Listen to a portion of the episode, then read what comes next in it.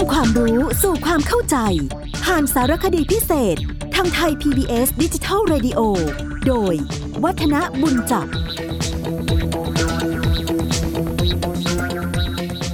สวัสดีครับท่านผู้ฟังครับ ผมก็ได้เกริ่นเรื่องราว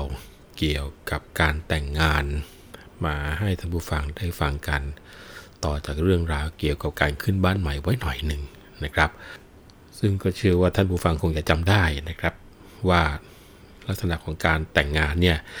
เราจะมีศัพท์เรียกว่างานวิวา แต่พอเวลาที่เจาะลึกลงไปจริง ๆ แล้วเนี่ยวิวาที่ว่าเป็นการแต่งงานนั้นจะแบ่งเป็น 2 แบบนะครับ แบบหนึ่งก็คือการแต่งงานที่ฝ่ายหญิง แต่งแล้วมาอยู่บ้านฝ่ายชาย ซึ่งนี่แหละครับที่เรียกกันว่า วิวาหะมงคล คือเป็นวิวาที่เราใช้กันอยู่เป็นประจำ แต่ถ้าหากว่าแต่งงานแล้ว ฝ่ายชายเข้าไปอยู่ที่บ้านฝ่ายหญิง ในสมัยก่อนเขาไม่เรียกว่างานวิวานะครับเขาเรียกว่าอาวาหามงคลนะสะกดด้วยอางสระอาวอแหวนสระอา หอหีบมอม้างองูคอควาย แล้วก็ลอลิงนะก็หมายความว่าวิวานั้น แต่งงานแล้วหญิงไปอยู่บ้านชาย ส่วนอาวาแต่งงานแล้วชายเข้ามาอยู่บ้านฝ่ายหญิงนะทั้งคำว่าวิวาหะและอาวาหะมงคลเนี่ยฟังดูก็รู้ครับว่าไม่ใช่คำไทยแท้ เป็นคำที่หยิบยืมมาจากภาษาบาลีแล้วก็สันสกฤตนะแต่การหยิบยืมเนี่ยหยิบยืมมาใช้เฉพาะคำไม่ได้เอารายละเอียดของคำมาด้วยนะครับ เพราะว่า เคยเล่าให้ฟังไว้แล้วว่าคนอินเดียเนี่ยเรียกการแต่งงานว่าวิวาหะ แล้วก็เรียกพิธีส่งตัวเจ้าสาว หรือการต้อนรับเจ้าสาวที่ไปสู่บ้านเจ้าบ่าวภายหลัง เขาจะเรียกว่าเป็นการทำอาการวิวาหะ ซึ่งจะเห็นว่าค่อนข้างจะขัดแย้งกับความหมายข้างไทยที่เรานำเอามาใช้กันนะครับ วันนี้เราคงมาคุยต่อเรื่องเกี่ยวกับการสู่ขอกันแล้วกัน เพราะว่าตามธรรมเนียมไทยแล้วเนี่ยการแต่งงานก็จะมีขึ้นหลังจากที่ทั้งฝ่ายชายทั้งฝ่ายหญิงเกิดความรักใคร่ชอบพอกันในเวลาที่ต้องบอกว่ายาวนานพอสมควรนะครับ เมื่อทั้งสองฝ่ายตกลงปรงใจที่จะใช้ชีวิตคู่ เนี่ยเรียกว่าร่วมครอบครัวเดียวกันแล้วเนี่ยฝ่ายชายก็จะบอกกับพ่อแม่ให้ทราบ เพื่อที่จะได้จัดหาผู้ใหญ่ไปทาบทามสู่ขอฝ่ายหญิงจากพ่อแม่ผู้ปกครองนะครับ ซึ่ง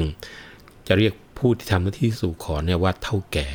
ซึ่งส่วนใหญ่เท่าแก่ก็จะมักจะเป็นผู้ที่มีฐานะดี เป็นผู้ที่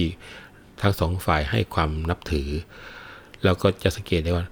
เท่าแก่มักจะเป็นคนที่ทั้งฝ่ายชายและฝ่ายหญิงรู้จักดี หรือไม่ก็รู้จัก พ่อแม่หรือผู้ปกครองของทั้งสองฝ่ายเป็นอย่างดี รวมทั้งรู้จักอุปนิสัยของฝ่ายชายที่ตัวเองเป็นตัวแทนไปสู่ขอด้วยนะเพราะว่าตัวเท่าแก่จะต้องเป็นคุณเหมือนกับ รับรองนิสัย รับรองความประพฤติ รับรองฐานะทางการงานให้แก่ฝ่ายชายด้วยเหมือนกันนะคราวนี้พิธีการสู่ขอเขาทำกันอย่างไรบ้าง ก็คงจะต้องเริ่มที่เท่าแก่ ซึ่งได้รับมอบหมาย ซึ่งเป็นผู้ใหญ่ที่ฝ่ายหญิงให้ความเคารพนับถือ เมื่อไปพบกับผู้ใหญ่ฝ่ายหญิงก็จะไม่กล่าวเจรจาสู่ขอโดยตรงมักจะมีการเรียบๆเคียงๆ สอบถามด้วยวาจาอันคมคายไพเราะนะซึ่งลีลาการใช้คำวิธีการพูด แท้จะบอกว่าเหมือนเขาเรียกว่าลูกสูตรเลย คือท่องแล้วก็มีวิธีการเหมือนเหมือนกันหมดนะเป็นต้นว่าได้ยินมาว่าบ้านนี้มีฟักแฟงแตงเต้าดกงาม นะก็ใครจะมาขอพันธุ์ไปเพาะปลูกบ้างอะไรเงี้ยนะ ซึ่งการพูดลักษณะเนี้ยพ่อแม่ผู้ปกครองฝ่ายหญิงเมื่อฟังแล้วก็ย่อมเข้าใจว่าเท่าแก่ได้มาเจรจาสู่ขอ นี่เป็นการเปิดประเด็นแล้วนะซึ่งตามธรรมเนียมก่อนวันมาเจรจาเนี่ยฝ่ายชายก็มักจะบอก หรือว่าส่งคนมาแจ้งข่าวให้ทางฝ่ายหญิงได้ทราบล่วงหน้า เพราะว่ากว่าจะตกลงใจกันถึงขั้นคิดแต่งงาน แล้วก็มีการตั้งครอบครัว ทั้งฝ่ายชายและฝ่ายหญิง ย่อมที่จะต้องมีการทำความรู้จักคุ้นเคยกับครอบครัวทั้งสองฝ่ายกันแล้วตามสมควร ดังนั้นการเจรจาสู่ขอจึงเป็นการกระทำอย่างเป็นงานเป็นการ หรือทำให้ไปเป็นทางการขึ้นมา เมื่อฝ่ายหญิงทราบ หรือว่ารู้ตัวล่วงหน้าแล้วเนี่ยนะครับ ในวันที่เท่าแก่ฝ่ายชายมาเจรจาสู่ขอ จึงมีการจัดบ้านเรือนมีการแต่งเนื้อแต่งตัวให้ดูดี ให้ดูสวยงามเป็นพิเศษสักนิดหนึ่ง หรือไม่ก็อาจจะมีการจัดเตรียมอาหารไว้เลี้ยงฉลองกันตามธรรมเนียม หลังจากเจรจาผ่านไปได้ด้วยดี โดยตกลงเกี่ยวกับเรื่องของเงินสินสอดทองมั่น และการหาเลิกหายามสำหรับจัดพิธีแล้วเนี่ยนะครับ ก็จะมีการเลี้ยงกันซะส่วนใหญ่ การเจรจาสู่ขอ ถ้าย้อนกลับไปถึงสมัยก่อนนู้นนะครับ ซึ่งในยุคนั้นหนุ่มๆสาวๆเนี่ยคงจะหาโอกาสมาพบปะกันค่อนข้างที่จะไม่สะดวกเหมือนกับในปัจจุบันนี้ พ่อแม่ของฝ่ายหญิงมักจะไม่ยอมยกให้โดยง่ายสำหรับการเจรจาครั้งแรก นี่มักจะเกิดขึ้นนะครับในภาพของอดีต แต่เดี๋ยวนี้คงไม่ค่อยได้เห็นแล้ว วิธีการก็อาจจะเป็นการผัดผ่อนเพื่อที่จะได้มีโอกาสเรียกว่าสืบประวัติของฝ่ายชาย แล้วก็ถามความเห็นชอบความสมัครใจของลูกสาวตัวเองก่อนด้วย แต่ในปัจจุบันนะครับท่านผู้ฟังครับตามที่เคยคุยให้ฟังไปแล้วว่า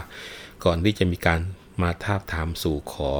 ทั้งพ่อทั้งแม่ทั้งสองฝ่ายต่างก็รู้จัก ว่าที่ลูกเขยว่าที่ลูกสะพ้ายของตัวเองตามสมควรแล้วดังนั้นการเจรจาสู่ขอก็อาจจะตกลงกันได้เลยในครั้งแรก แต่เป็นธรรมเนียมที่พ่อแม่ของทางฝ่ายหญิงต้องมีการซักถามเกี่ยวกับฝ่ายชายว่าเป็นลูกเต้าเราใคร บวชเรียนแล้วหรือยังทำมาหากินอะไร เป็นนักเลงหัวไม้ขี้เหล่าเมากัญชาติดการพนันหรือเปล่านะซึ่งผู้ที่รับหน้า ก็คือผู้ที่เป็นเท่าแก่มาเจรจาสู่ขอนั่นแหละ ที่จะต้องให้การรับรองเกี่ยวกับตัวฝ่ายชายไปตามความเป็นจริงนะแต่ตอนข้อนี้ต้องบอกว่าขึ้นอยู่กับความสามารถของเท่าแก่นะครับ ว่าจะพูดให้มีน้ำหนักน่าเชื่อถือสักแค่ไหนด้วย ถ้าหากว่าได้มีโอกาสไปอ่านวรรณคดีเรื่องขุนช้างขุนแผน ตัวนี้น่าสนใจทีเดียว เมื่อตอนที่พระเอกของเรื่องยังค่อนข้างที่จะอยู่ในวัยหนุ่มนะคือพลายแก้วต้องการจะแต่งงานกับนางพิมพิลาไลซึ่งตอนนั้นยังไม่ได้เปลี่ยนชื่อเป็นวันทองนะครับ ผู้ที่เป็นเท่าแก่ไปสู่ขอก็คือนางทองประสีแม่ของพลายแก้วเองเลย เพราะว่าเป็นเพื่อนเก่าเพื่อนแก่กับนางศรีประจันแม่ของนางพิมพิลาไลนะซึ่งคำเจรจาเนี่ยนะก็บอกเลยบอกว่า จะขอพันฟักแฟงแตงน้ำเต้า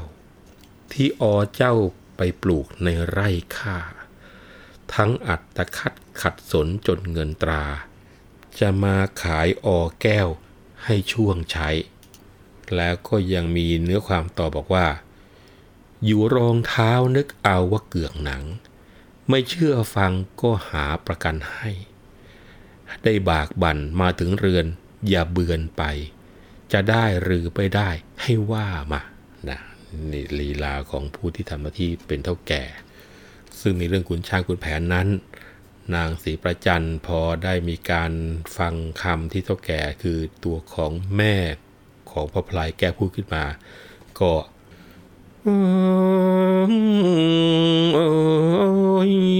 สีประจันได้ฟังทางหัวเราะจำเพาะจะมาอ้อม คมว่า เราก็เป็นเพื่อนบ้านกันนานมาลูกข้าข้าจะห่วงไว้ทำไม ถึงยากจนอย่างไร ก็ไม่ว่าแต่พระขัดหลังมา จะยกให้ อุตสาทำมาหากินไป รู้ทำรู้ได้ ด้วยง่ายได้ ถึงมีเงินทองเป็นของพ่อแม่ให้ ไม่รู้รักษาไว้ก็ฉิบหาย ตูจะขอถามความท่านยาย ลูกชายนั้นดีหรืออย่างไร ไม่เล่นเบี้ยกินเหล้าเมากัญชา ฝิ่นฟ้ามันสูบบ้างหรือไม่ จะสูงต่ำดำขาวสักคราวใคร ดูยังไม่เห็นแก่ตาว่าตามจริงนะพอสอบทางมาอย่างนี้ ครานั้นตาสนกับตาเสา อีกทั้งยายเมาและยายมิ่ง ว่านานไปท่านเองได้พึ่งพิง ลูกของทองประสีดียิ่งนะคนนี้ ว่านอนสอนง่ายชายฉลาด ทั้งรูปร่างก็สะอาดสำอางสี รุ่นหนุ่มน้อยจ้อยเรียบร้อยดี ความชั่วไม่มีสักสิ่งอัน เมื่อเป็นเนงก็เทศมาสีได้ เพราะเหมาะจับใจดีขยัน เมื่อปีกลายคุณยายเป็นเจ้ากัน วันนั้นเจ้าพิมพ์ยังชอบใจนะครับแล้วก็บอกว่าที่ชอบใจในขนาดที่ว่าเปลื้องผ้าออกบูชาซึ่งกันเทศ เกิดเหตุเพราะขุนช้างมันทำให้ เปลืองผ้าทับผ้าเจ้าพิมพ์ไว้ คุณยายจำไม่ได้หรือไรนานะมีการย้อนภาพนูนภาพนี้ขึ้นไปนะครับ แล้วในส่วนของการที่ปิดท้ายหรือว่าตอบรับในเสภาคุณจักคุณแผนก็บอกว่าเออเอยสีประจันได้ฟังก็ชอบใจ ตอบว่าอ้อนึกได้แล้วที่ว่า เราก็คิดรำคาญมานานช่างด้วยลูกคาคนเดียว ดังดวงใจ จะตกแต่งให้ปันเสียงทันตา ตัวเราก็ชรา มักเจ็บคาย อายุคนนี้จะนานสักปานใด มีหามาอีจะทำแต่ตามมีข้าจะให้ลูกข้าสิบห้าช่าง ขันหมากมั่งน้อยมากไม่จู้จี้ ผ้าไหวสำหรับหนึ่งก็พอดี หอมีห้าห้อง ฝากระดาษ เดือน12วันเสาร์ขึ้น9ค่ำ กำหนดงานจะทำให้คิดอ่าน ทองประสีรับคำไม่ได้นาน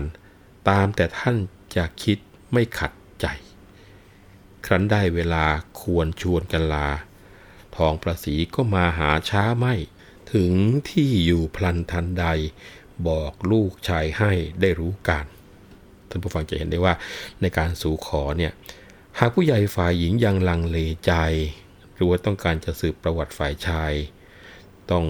การที่จะถามความสมัครใจของลูกสาวตัวเองเนี่ยก็อาจจะผัดผ่อนขอเวลาไตรตรองปรึกษากัน หรือว่าขอวันเดือนปีเกิดของฝ่ายชายไว้ เพื่อจะนำไปให้ผู้รู้ทางด้านโหราศาสตร์เนี่ยผูกดวงตรวจชะตาดูซะก่อน ผู้ที่ทำหน้าที่นี้นะครับ ส่วนใหญ่ก็จะเป็นหลวงพ่อเจ้าอาวาสที่ทางฝ่ายหญิงเคารพนับถือกัน เพราะหลังจากตรวจดวงชะตาผูกดวงแล้ว หากไม่มีปัญหาอะไรก็จะได้ขอเลิกยามวันมั่น หรือว่าวันแต่งได้เลยนะครับเอาละครับวันนี้ช่วงเวลาของรายการเราหมดแล้ว ครั้งหน้าเราจะมีเรื่องที่น่าสนใจมาคุยกันต่อ วันนี้ผมวัฒนบุญจับขอลาไปก่อนนะครับ สวัสดีครับ